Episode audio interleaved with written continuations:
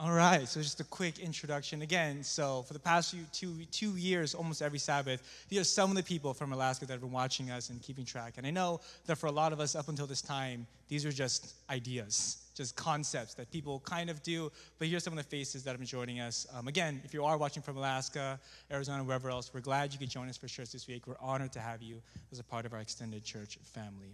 If you've been joining us for the past few weeks, today we're currently in part 3 of a series called The Worst Sermon Ever. If you're joining us, it's been a study through the book of Ecclesiastes. And again, this is kind of a unique, different take on a sermon series for Rock Fellowship. For the most part, we generally do our series through a topic, and we pick one concept, whether it's doubt or family or stuff like that, and we'll go through it, and we'll unpack that topic and gleaning from passages throughout Scripture. But for this series, and again, it's a little bit TBD on how long this series will be, we're just going straight through the book of Ecclesiastes. And if you were there in person to listen to the book of Ecclesiastes and the teacher himself, you might conclude that this is one of the worst sermons ever. And this week, you will see why we chose this as our sermon title and why one may think that about the book of Ecclesiastes. Part 1, to give a quick recap, again, we're building on the first 2 weeks. Part 1, we talked about a key phrase. Pastor Chris talked about a phrase called under the sun, and basically how the book of Ecclesiastes, the teacher starts by saying everything under the sun is meaningless in most translations, or vanity. We'll get back to more what that means in a little bit. He talks about basically under the sun refers to life apart from God, ungodly life, life apart from our Heavenly Father has no true meaning. And we'll get into that in a little bit. So that was part 1. We talked about the concept of being under the sun. We talked about how it can seem like a paradox, but you and I could potentially be having a relationship with God under the sun, a relationship with God that lacks respect or awe of who God is, and God is just merely a genie that responds to our wishes, someone that cleans up after our messes, or someone that makes us feel better when we're feeling down. And last week was one of the most, probably the heaviest hitting message we'll have in this series, and it talked about the areas in life that we look for meaning in, that the teacher had already looked for and concluded that you cannot find meaning in. And the 3 areas we talked about was pleasure, but we expanded that pleasure wasn't just about feeling good. It also included doing things that are inherently good in and of themselves. And the teacher said you can't truly find meaning in life just by doing good things. He also talked about work or production, that your meaning and value in life cannot be placed in the work that you do or the production that you produce or the things that you have, because that is meaningless and it leads to a dead end. And we finished by talking about how we also could not find meaning in wisdom, despite the fact that if this was a multiple choice question, it would seem like wisdom is the right answer. How could you not find wisdom, find meaning in life in wisdom? And we extrapolate that a little bit about how you can't simply find meaning in life by bettering yourself or people in your life and use that as a means to find meaning and fulfillment in your life, because that too is hevel. Before we go any further, that phrase hevel is going to come back to us a few more times in today's message. And if you weren't here for part 1 or part 2, it's important that you kind of have a bit of an understanding of what that word is. When people talk about the book of Ecclesiastes, for the most part, the phrase or word that comes to mind is meaningless. Oh, that's the book that makes you depressed because it says that life has no meaning. And that's only partly true. The actual Hebrew word that people are referring to, that most English translations translate to meaningless or vanity, is the word hevel. And the word hevel literally translates to smoke or vapor. So when the teacher in Ecclesiastes is talking about hevel and how life is hevel, he's referring to 2 aspects of hevel. A, how just like smoke, life is fleeting or temporary. It doesn't last forever. And 2, similar to vapor, if you've ever seen like dry ice vapor, it's so thick it almost looks solid and it has a shape, but it's very confusing, it's enigmatic, it's a bit paradoxical. Life doesn't completely make sense 100% of the time. But we'll get a little bit more into that as we go in. This week, we're in part 3, and we didn't mean for it to work out this way, but part 3 of our series, we'll go through the 3rd chapter of the book of Ecclesiastes. And in my opinion, this is like the stereotypical chapter in Ecclesiastes. When people talk about why they don't like Ecclesiastes and how it's a downer and how it's like, oh, like I read it and I don't want to get up anymore. This is kind of the chapter, in my opinion. This chapter encapsulates a lot of what that is about. And this chapter really encapsulates what the teacher means when he says that life is hevel, that life is meaningless, that life is like smoke. It's temporary and it's confusing. We're going to start with a word of prayer before we go into our message. Let's pray. Heavenly Father, Lord, thank you so much for this time where we can come together, Lord. It's often that we can take these things for granted, just coming together in a church community, worshiping, fellowshipping, and spending time learning about you, Father. Lord, I ask that in all these things and everything that I say today, Lord, as we sang just earlier, that we praise you and that you are glorified in all these things, Lord. Let me not get in the way of your truth and your word. Father, at this time, if there are any hearts that are hardened, minds that are closed off, Father, I pray for the power of your Holy Spirit here today, Lord. Move in hearts, change our hearts, speak through me in only ways that you can, Father. I praise in your Son, Jesus' name. Amen.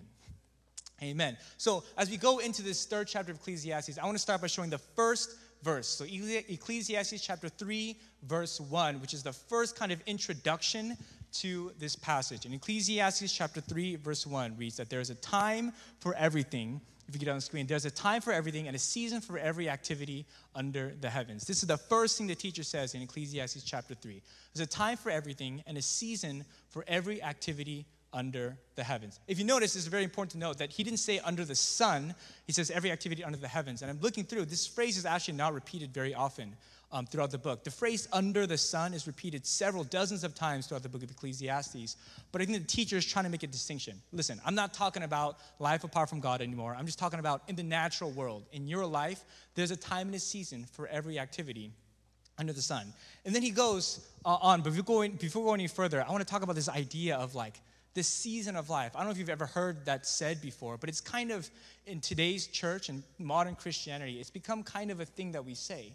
Right? You've probably heard it when people describe like the thing in life that they're going through. If someone is struggling, they say, I'm in a season of life where I'm searching right now. If someone has questions of doubt, I'm in a season of doubt.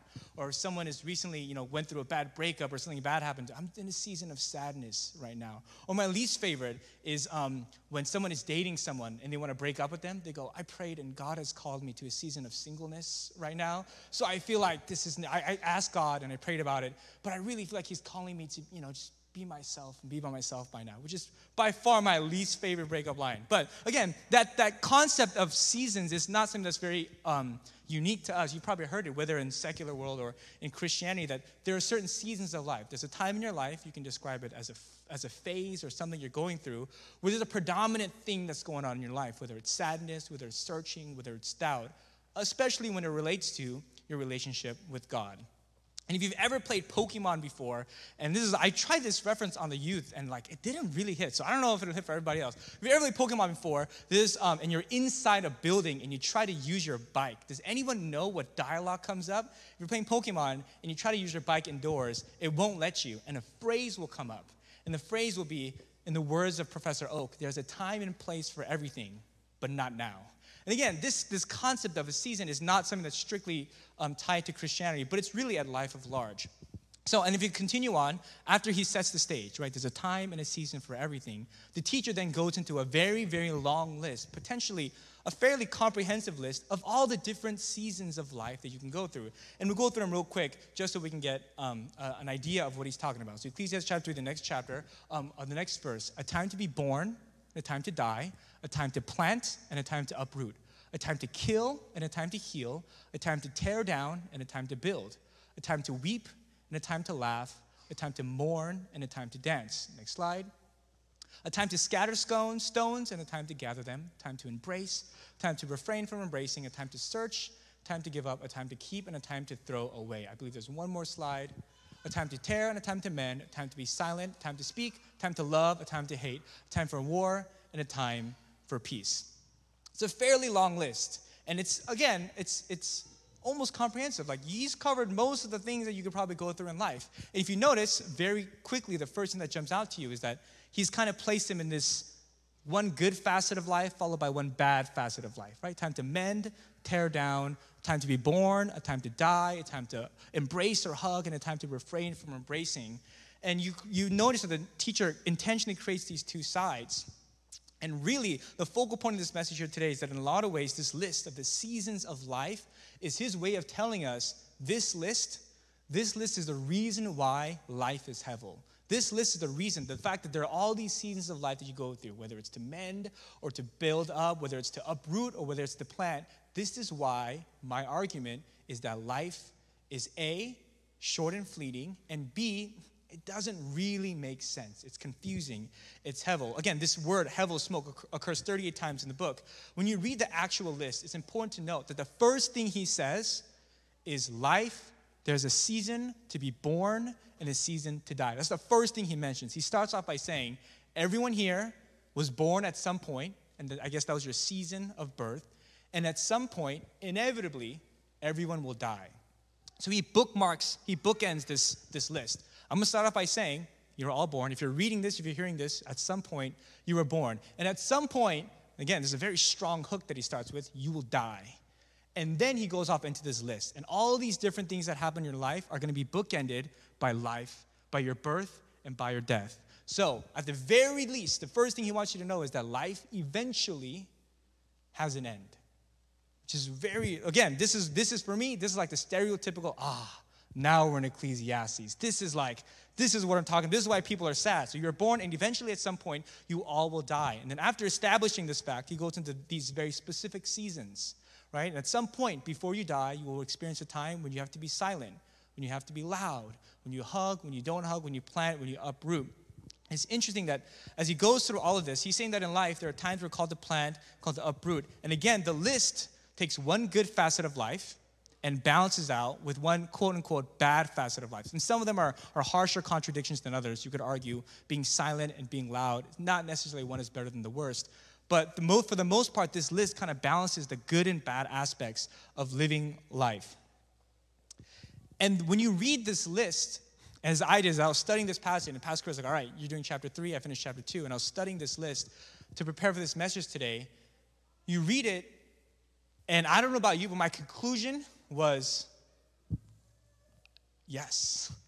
I mean, I guess, like, that's true, right? Yeah, I suppose that in life, there are times to uproot and times to plant. I suppose in life, it's better to be quiet than to say something. I suppose in life, yeah, I guess eventually we'll all die. My question was, what is the point of this? At this point in the chapter, it seems more that this is appropriate for the book of Proverbs than it is for Ecclesiastes. Like, these are all just true things. And it's hard to see, like, what is the point? What is the author really trying to say? And I was looking through, and I guess in general, I was a little sad. I was really, man, that's true. Life can't always be up and to the right. Sometimes in life, you do have to tear stuff down. Sometimes, this is one of the saddest ones, sometimes he says there's a time to search and a time to give up searching. And I was like, you read that. And as I was trying to, break down what is he really trying to say, the initial reaction was, okay, it's true that in life, it can't always be sunshine and rainbows and butterflies. You can't always find what you want. You can't always laugh. You can't always dance. You can't always be happy. Sure, in life, there's good, there's bad, that's balance. And, anyone that's lived more than like 15 seconds knows this to be the case. But going deeper, what is he really trying to say? What is the point of this list of describing these potential different seasons in life? And then I looked a little closer, and I noticed that what he wasn't actually saying. So as I was reading this list, it sounded like he's listing all these scenarios, right? These are the different scenarios that you go through in life that'll cause these different outcomes. But when you read closer, he doesn't actually mention anything about things that will happen to you. These are all responses. These are all actions and decisions that you will make at some point in your life because of things that will happen to you. So in other words, he doesn't say that there'll be times of hurricanes and rainbows. There'll be times of being fired and getting a raise. He didn't say there are times of birthday parties and memorial services. He says, if anything, if you read a little bit kind of in between the lines, the implied message is that because there will be times of financial hardships, you will mourn. Because there will be times of birthday parties, you will laugh and dance. And the list itself doesn't describe an actual thing that is going to happen to you. The list itself is describing how you will respond to the inevitable ups and downs of life. Because bad things happen, you will mourn. Because of the scenario or the situation that you're in, it'll dictate the response and the action that you will take. You will be in a situation, you'll read the room, you'll read what's going on in your life, and you will come to the conclusion, this is a time to be quiet. Or you'll read the room, you'll read the situation, and you'll say, this is the time to say something. I've got to act or speak out. But the list itself doesn't actually mention an event or something that, aside from the fact that you will be born and die. Everything else in between is an option or a decision that you will get to make sometime down the road. And as I read this, the subtle truth, I feel like, that the author of Ecclesiastes was getting at. And again, this is when I was like, it began to sink into me about what he was really trying to say and why life was so heavy. He's saying essentially that the actions you take in life, whether you weep or mourn, dance or laugh, are all essentially dictated by external factors. The decisions you make in life, the actions you take, the reactions you have to the situations in life are all dictated by things that happen to you. And because of the things that'll happen to you, or the randomness of life that'll happen to you, it'll dictate whether or not you're in a season of weeping, whether or not you're in a season of joy, whether or not you're in a season of laughing, or whether or not you're in a season of searching. And in a sense, and I don't think it's too big of a stretch to say this, what this author is trying to get at is that your life, in a lot of ways, is determined. The way you live your life, the actions you take, the decisions you make, the words you say or don't say, is determined by the randomness of life around you. The situations that life throws at you determines how you will live and what you will do. And to a certain extent, maybe the first initial reaction you have is like, that's not true. I can choose to laugh when I'm supposed to cry. I can choose to continue searching even though I'm supposed to not to. But again, this is coming from Solomon, arguably, or potentially Solomon, one of the wisest people to live. And sure, you can take the stance of, you know what? No, I'm going to live my life the way I want to. I'm going to, go against the grain, live by my own rules. And you know what? When I'm supposed to cry, I'm not going to cry. I'm just going to dance. When I'm supposed to give up searching, I'm just going to keep on searching until I find it, because I will take control of my own life. And again, it's kind of a romantic notion to think that way. But if we're being honest, that's not a very sustainable way to live life. And again, this is the book of Ecclesiastes. This is not a book about sunshine and rainbows. The reality, the observation that this teacher is making is, look, I live my life, and these seasons of life come and go whether you like it or not. Whether you plan it or not, you're going to have a time, a situation, a financial hardship, or a family struggle that'll hit you, and it'll bring you to your knees, and you're going to mourn. And whether you like it or not, something good will happen to you. Whether you plan for it or not, you'll get a raise, or something amazing will happen to you in your life. And you'll laugh, and you'll dance, because the situation calls for it. And at some time, you'll be looking for something, and you'll quickly realize it's not worth looking for anymore, and I'm going to have to stop searching. You're going to read the room, and sometimes you're going to get the urge to speak out. But really, what you do is dictated. These seasons of life, how you choose to live, is dictated by the randomness of life. And on top of that, all of this life that you live, all these seasons are ended by when you inevitably die. Therefore, life is hevel. A, at the very least, you will die at some point, and you don't know when that'll happen. And B, life is complicated. It's unclear, it's uncertain, it's paradoxical. A lot of the stuff, a lot of the reasons you are the way you are, a lot of the times, the way you act is simply because the scenarios that life throws at you. Life throws a bad situation at you, you mourn. Life throws a good situation, and you're good. That like smoke, it seems that life seems like something we can hold on to and grasp. And if you've ever seen like dry ice vapor, you can't help but kind of reach out and try to grasp it. But what the teacher of Ecclesiastes is arguing, I think, is from his observations of life, that that's part of the reasons why life is hevel. That it's really ultimately that your life, the way you live your life, what happens tomorrow, the future of your life, your plans are ultimately outside of your control. Like smoke, you can try to grab it. Most of us do, but the minute you try to grab it, you realize that it simply slips through your fingers, and that like smoke and like vapor, life is hevel. A, it's temporary, it's fleeting, it eventually has an end. And B, can you really explain the randomness of life? Can you really choose when to do all these things? No. Life throws those situations at you, and you simply respond to the situation that arises. You are not in control of your own life, as much as you would like to think. Your life is largely dictated by the things around you, by the ups and downs and the sides that life throws in your face. And when I realized this, as I was reading this, and that's the kind of the conclusion I came through from this list and this idea, I felt very, very, very small and kind of powerless. And for me, I felt that this was largely true. I can't really explain where I am in life. A lot of the reasons I'm here where I am and who I am is because of eternal factors. I call it luck, call it someone coming through for me. But I ended up here where I am. I am who I am largely in part because of outside influences, the people that were around me who I didn't choose, the opportunities and doors that opened up. When I was sad, it wasn't because I woke up one day and I wanted to be sad. It's because something sad happened to me. And when I went out searching and seeking, it wasn't because I decided to do it. It's because the opportunities around me asked me to do that. And the older I get, I realize that more and more of my life is outside of my control than I thought, whether it's by luck or circumstance. I didn't get here because I planned to be here 24 years ago when I was a baby. And I didn't plan, and even if I did, a lot of the plans that I made didn't necessarily go the way that I wanted to. And in a sense, I could kind of get what the teacher was getting at. A lot of my life, I mean, it kind of makes sense. I didn't control 99.9% of my life. It was the situations around me, and I just responded to the world around me. And the teacher goes on to say this.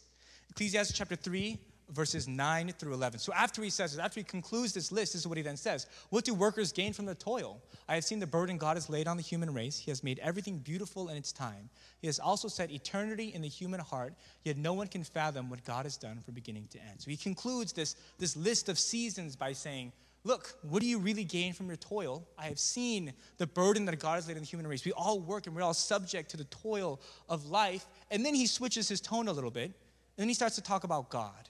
He shifts from the things that we go through and he says, this is who God is. God, he has made everything beautiful in his time. He has also set eternity in the human heart. Yet no one can fathom what God has done from beginning to end. He concludes this passage by talking about, again, he hammers down the hopelessness, right? We're all subject to toil. What do we really gain? And then he shifts his focus and he says, God has made everything beautiful in his time. And the other thing that he's done, inside every single one of you, he's placed eternity. Some other versions say he has placed an awareness, an acknowledgement, or an inkling of what eternity is in every single one of our hearts. Yet no one can really fathom what God has done from beginning to end. In other words, in other commentaries, I think that phrase that he has set eternity in the human heart just simply refers to the fact that we as human beings there's a part of us that knows a little bit about infinity. We know that there's something bigger than ourselves as a human. And for me, I think the best place to really get that feeling that you are small and that there's something bigger than you is nature. And I'm going to start by disclaimer. I'm not the biggest nature guy. I'm not the first person to suggest hiking or going on a camp. But there are two moments in my life where I was out in nature and I truly felt like what this verse means. That there was a small, when I was in these moments and in these scenarios and I saw what I saw, something inside of me stirred and said, you are very, very small and there's something much, much bigger than you. The first time was I went on a hike called Angel's Landing with a group of my friends, actually just before I started here at Rock. And I've asked around, and people have told me that, that's not a very easy hike. So what I'm going to say makes me feel a lot better. But two times on that hike, as I was going with my friends, I said, not to be funny and not to just for the sake of saying something, I said from the bottom of my heart, I asked my friends, leave me. I'm going to stay right here.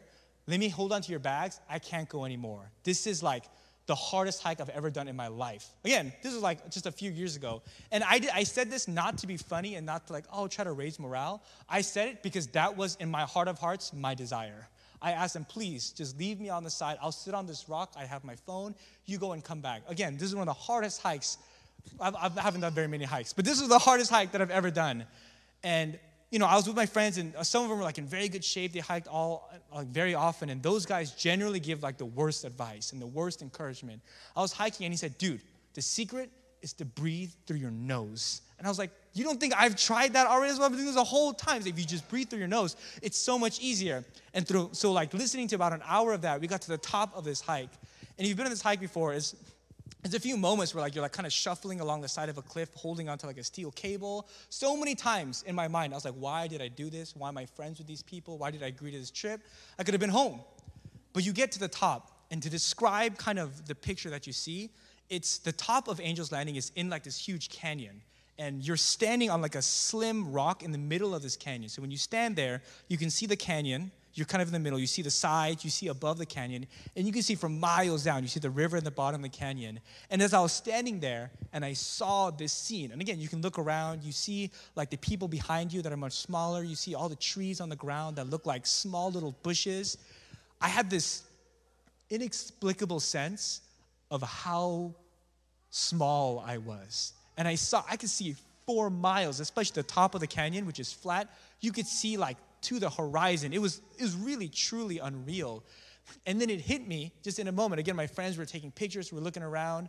As I got close to the edge and I saw really how high up we were, it hit me that somebody made this. Like, the God that I believe in created this huge, vast canyon. And I don't necessarily describe it as a happy feeling. Like, I kind of shrunk down a little bit. And like, it hit me how big and vast everything else was and how small I was. And the second place that really enforced how small I felt was a few years ago at PUC Camp Meeting. And if you were a student at PUC Camp Meeting, you may know what I'm talking about. Up on the hill, if you go towards where the dorms, Nickel and McGrennels are, there's a trail that you can follow out, and it goes to a clearing. It's called the observatory. I don't know if it actually is one. I've never been inside. But where it is, it's kind of a dirt clearing. And if you're there, there's very little light pollution. And I've gone a few times with either leaders or with the junior high students. Sometimes we'll hike out there. And when you go and you turn off all your phones, you turn off all the flashlights, you can see, I swear, it's like every single star in the sky. There are so many stars. And again, growing up in Orange County, Southern California, I remember the first time I saw it, I could not believe it. It looks fake. And you can very clearly see this like hazy streak in the sky. And you're like, no one even needs to tell you, like, dang, that's the Milky Way. And these are like all these stars.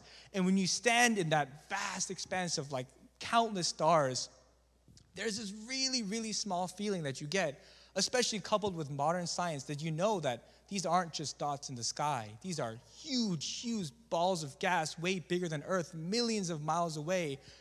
Somebody made all this. Somebody put all this up there, and you stand there, and it's like beautiful, but you realize how small you are and how potentially insignificant you are. And it's kind of an unsettling feeling, really. It's beautiful, but the word I would use to describe, and again, I haven't felt this feeling very often, but awe is the word. I was genuinely awestruck, and there's this awareness, I feel like, in those situations, and maybe it's different for you, maybe you had a different experience in your life, but in those moments, I genuinely felt this feeling of there is something, there is someone much, much bigger than I am. And despite the fact that in my life, I feel like I'm the main character and I'm the director and I live in this awesome life, that I am merely a side character in this grand, whatever this is.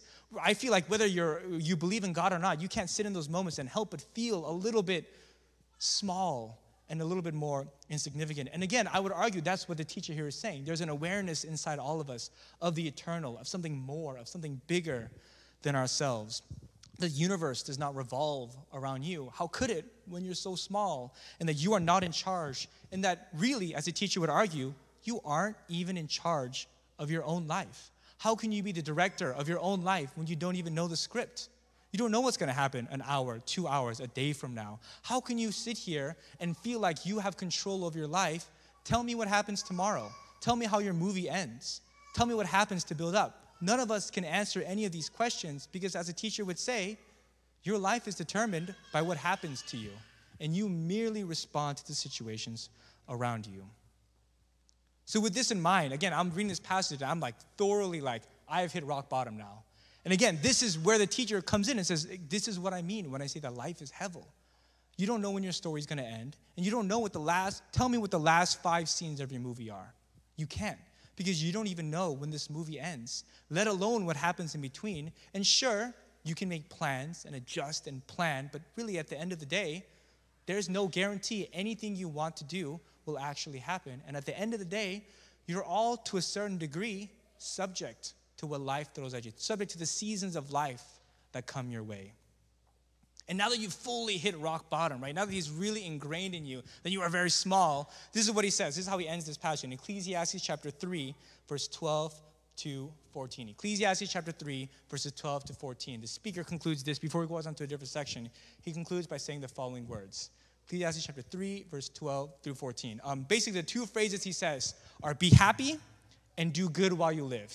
Right after he says, you're small, you don't have control, he says, be happy and do good while you live. In Ecclesiastes chapter 3, verse 12 to 14, he says, I know that there's nothing better for people than to be happy and to do good while they live, that each of them may eat and drink and find satisfaction in all their toil. This is the gift of God. I know that everything God does will endure forever. Nothing can be added to it and nothing taken from it. God does it so that people will fear him. At the end of all of this, after he makes you feel so small and insignificant and question everything you've done in life, he ends by saying, just enjoy life. Life is awesome. Just drink and eat and be happy with your toil. And he says, this is actually a gift from God. The gift from God is, once you recognize all of this, just enjoy the life that you have. And again, it sits a little bit weirdly with me when you read that. And it's kind of like, it feels like it should be part of a different chapter, or at least a different book. And his solution essentially to all of this is enjoy life in the present because of what he says in verse 14. He says, I know that everything God does will endure forever. Nothing can be added to it, and nothing can be taken from it. God does it so that people will fear him. Throughout this entire chapter, the teacher builds his case. You are Hevel. You don't know when you're going to die. You don't know how long you're going to live. And while you live, you don't know what's going to happen. You are fleeting. You are temporary. But he ends the chapter by citing someone that isn't Hevel, someone that is eternal, and someone that can actually see time from a perspective that we cannot. And so after he builds this case about how we can't possibly understand the march of time, and we're all victims to the seasons of life that come, at the very end, he cites that there is someone that God, what he does will endure forever. Nothing can be added to it. Nothing can be taken from it. And God does this so that people will fear him. Throughout the entire chapter, the teacher builds this case that we are Hevel and ends by telling us, but there is hope. There is someone that is outside of that description, someone that isn't Hevel, someone that doesn't see life from the perspective that you do, and that while our life will eventually end, and if that's really all it was, then when we died, the life would end. Life actually would be Hevel. So what he says is this: listen, you have no control of your life, but there is someone that does have control of your life. So what you and I need to do is lean into that fact. Lean into the fact that you have no control over what truly happens, and place that trust in someone or something else. And especially for those of us here that deal with a lot of anxiety or struggle, this can be a really hard thing to do, especially those of us, every single one of us, I feel like, to a certain degree, we want to be able to control our life. We want to be able to control who we are, what we do in the next 10, 15, 20 years of our life, who we end up with, what job we have. But ultimately, what this teacher says, again, not to make no plans at all, but at the end of the day, is that something you can really control? And then he cites someone that can truly control this. There's a story about a world-renowned martial artist who specialized in Kung Fu. And this Kung Fu master was getting ready to retire. And as he was getting ready to retire, he was going to hand off his practice to his protege, who was by no means young. But again, this man was like a living legend. He was like the best at what he did. And so it was kind of like a Moses and Joshua moment where like his protege was taking over for someone that was an absolute legend at what he did. And so he was very nervous. And he came to the master and said, you know, I'm very scared. I'm very anxious about what the future is going to bring. I don't know if I can handle it. I don't know what to do. I don't know if I can fill in your footsteps. And the last words, one of the last words that this grandmaster tells to his student is this quote here. That yesterday is history, tomorrow is a mystery, and today is a gift. That's why they call it the present. If you're not aware, this is a quote from an animation called Kung Fu Panda. And again, this is technically true. This man was a legend, a martial artist. And while no, this is not a passage from scripture, and this is, you know, a very, very much a secular understanding of life. This idea that yesterday is history. In other words, there's nothing you can do about the past. None of us have the ability to go back and correct the mistake that we made or live through the golden era of our life again. And tomorrow, there are so many verses in the Bible that talk about how you have no control over what happens tomorrow. You don't even know whether you'll be alive tomorrow. That aspect is very biblical. In James chapter 4, verse 14, the brother, James, the brother of Jesus, says this, why?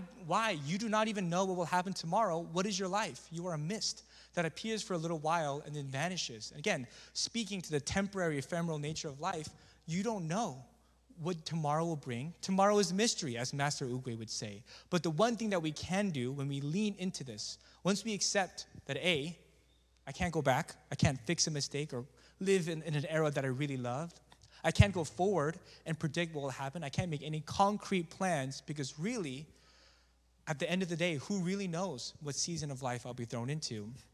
The one thing I can do is today. And Jesus says this as well in Matthew chapter 6. He says, therefore, do not worry about tomorrow.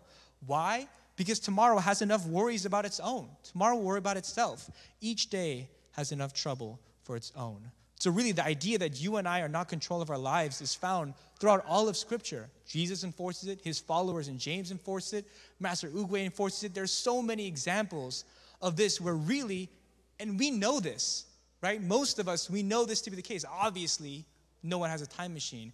But a lot of the ways that we live our life would say otherwise. And the teacher's advice to you and to me as mortal human beings that are stuck in these seasons of life is to enjoy the gift of God that he has to offer you, to enjoy life, to enjoy the fruits of your labor. But the only way you can really do that, the only way you can truly break out of this meaninglessness, hevelness, is to place your trust in someone that can see above the hevel, that can see above the smoke and the mist, and to place your trust in God. And I don't know if the same person wrote this, but in Proverbs chapter 3, verse 5 through 6, again, I'd like to think it was the same person or someone similar, but in Proverbs chapter 3, verse 5 through 6, it says, "Trust in the Lord with all your heart and lean not on your own understanding. In all your ways, submit to him, and he will make your paths straight." As we close, in the spirit of actually doing something about this, I've prepared 3 prayer topics for this week. And I try to think about our church's demographic and that there are different people in different places about life. And I want you to pray about one of 3 things. Again, depending on which one speaks to you the most, and it may depend on the area of life that you're in. That there are 3 areas that I thought about, what would stress someone out the most, depending on the stage of life that they're in. If you're a student, if you're in the youth, or you're in college, or young adults that's in grad school, the prayer assignment request for you is that you pray over your future job. And when I speak to the youth, again, I used to do this Sabbath in the Sabbath school. I asked them, what is your biggest stress right now? What brings you the most anxiety and worry? For all of them, it's school. Why? Because school will dictate the grades that I get, will dictate the friends that I make, the job that I get, the career that I have, and ultimately the success in life that I'm in. And so it stresses me out because I need to do well in school. But ultimately, for you to say that, do you really have control over that aspect of your life? Can you really say that that's something that can stress you out enough about your life? Do you really have control over what happens later? Not to say that you should just stop doing your homework and not care now, but truly, when Jesus talks about the stresses of life, he talks about us being worried about things that we cannot control, things that are outside of our reach. If you're a parent or you're an adult and you're no longer in school, you can pick from one of 2. If you're single, your future spouse. I feel like that's something, especially when you're done with school and kind of in that young adult stage of life, it's a very stressful thing. Who do I end up with? How am I going to end up with them? It's a very stressful thing to ask yourself. But again, ultimately, that is outside of your hands for the most part. Who you end up with, you should place in the hands of someone else. Unless you're Anna Tamarsh, then you don't need to worry about that anymore. But aside from that, that's something you should pray about. And lastly, but not least, for the parents, I imagine and again, I say this cautiously as someone that is not a parent myself, but I imagine that one of the biggest stresses of parents, whether you're an empty nester or your kid is like an infant and still crawling, one of the biggest stresses I imagine you have is, what is my kid going to be like? What kind of person will my kid eventually grow up to be? And I imagine that it's a very stressful thing. You want the best for your child. You want your child to be a good, upstanding person. You want them to make good choices and good decisions and not have to suffer unnecessarily. But at the end of the day, you don't truly have control of the life of someone else's life, when you don't really even have control over your own life. And a lot of times, I imagine, it maybe keeps you up at night, especially if you're an empty nester. That means your child is roughly my age, and they're an adult. They're off on their own and making even more impactful decisions. Imagine there are probably a few parents in this room that have stayed up at night because of this very facet. What is my child doing? What are they going to do? How are they going to? When are they going to? Why won't they stop? But the reality is, even your life, you can't answer those questions to. Your life is hevel, and so why don't you lean on someone who can take care of that? The idea that these prayer topics, when we give up these things to God, whether it's our hard and future plans, whether it's the fate of someone else in our life, a loved one who we'll end up with, the idea is that these prayer topics, that we bring these to God, areas of our lives that are important to us, things that we deeply care about, we realize that ultimately we cannot control these things. And it helps us build our trust in God, that in the acknowledgement of our weakness, we recognize the one who has true strength. Let's pray. Heavenly Father, Lord, I want to thank you again for this time as we come together and reflect on the words of the teacher, Lord. And in a lot of ways, Father, the book of Ecclesiastes, it just shines a light on what we already know to be true, Father. We know that ultimately, a lot of our life is outside of our control, Lord. That ultimately, that we would love to be able to control every aspect of our lives, how we feel, what we do, but really, a lot of who we are is dictated by things that are outside of our control, and that We, as human beings, are simply living in a stage of hevel, Lord, that we are temporary and fleeting, and a lot of our life we can't even explain. But Father, we come before you in prayer, knowing that we speak and address someone that is above all of that, Father, that there is someone who loves us and cares for us, that speaks from above the hevel, Lord, that is eternal, that is everlasting, and that does see the reason and sees above all the chaos and the confusion in our own lives. So, Father, we come before you today in a prayer of surrender, Lord. We let go of the control that we try to have, Father. We place it in your hands, Lord. Let us, in doing so, experience your gift of love, of peace, of joy, that we can go through life knowing that ultimately, although we may not see the reason, we may not see the purpose, we may not see the end plan and the blueprint, we trust in the one that does, in you, Father. We thank you for who you are and what you've done. I pray this in your Son, Jesus' name. Amen.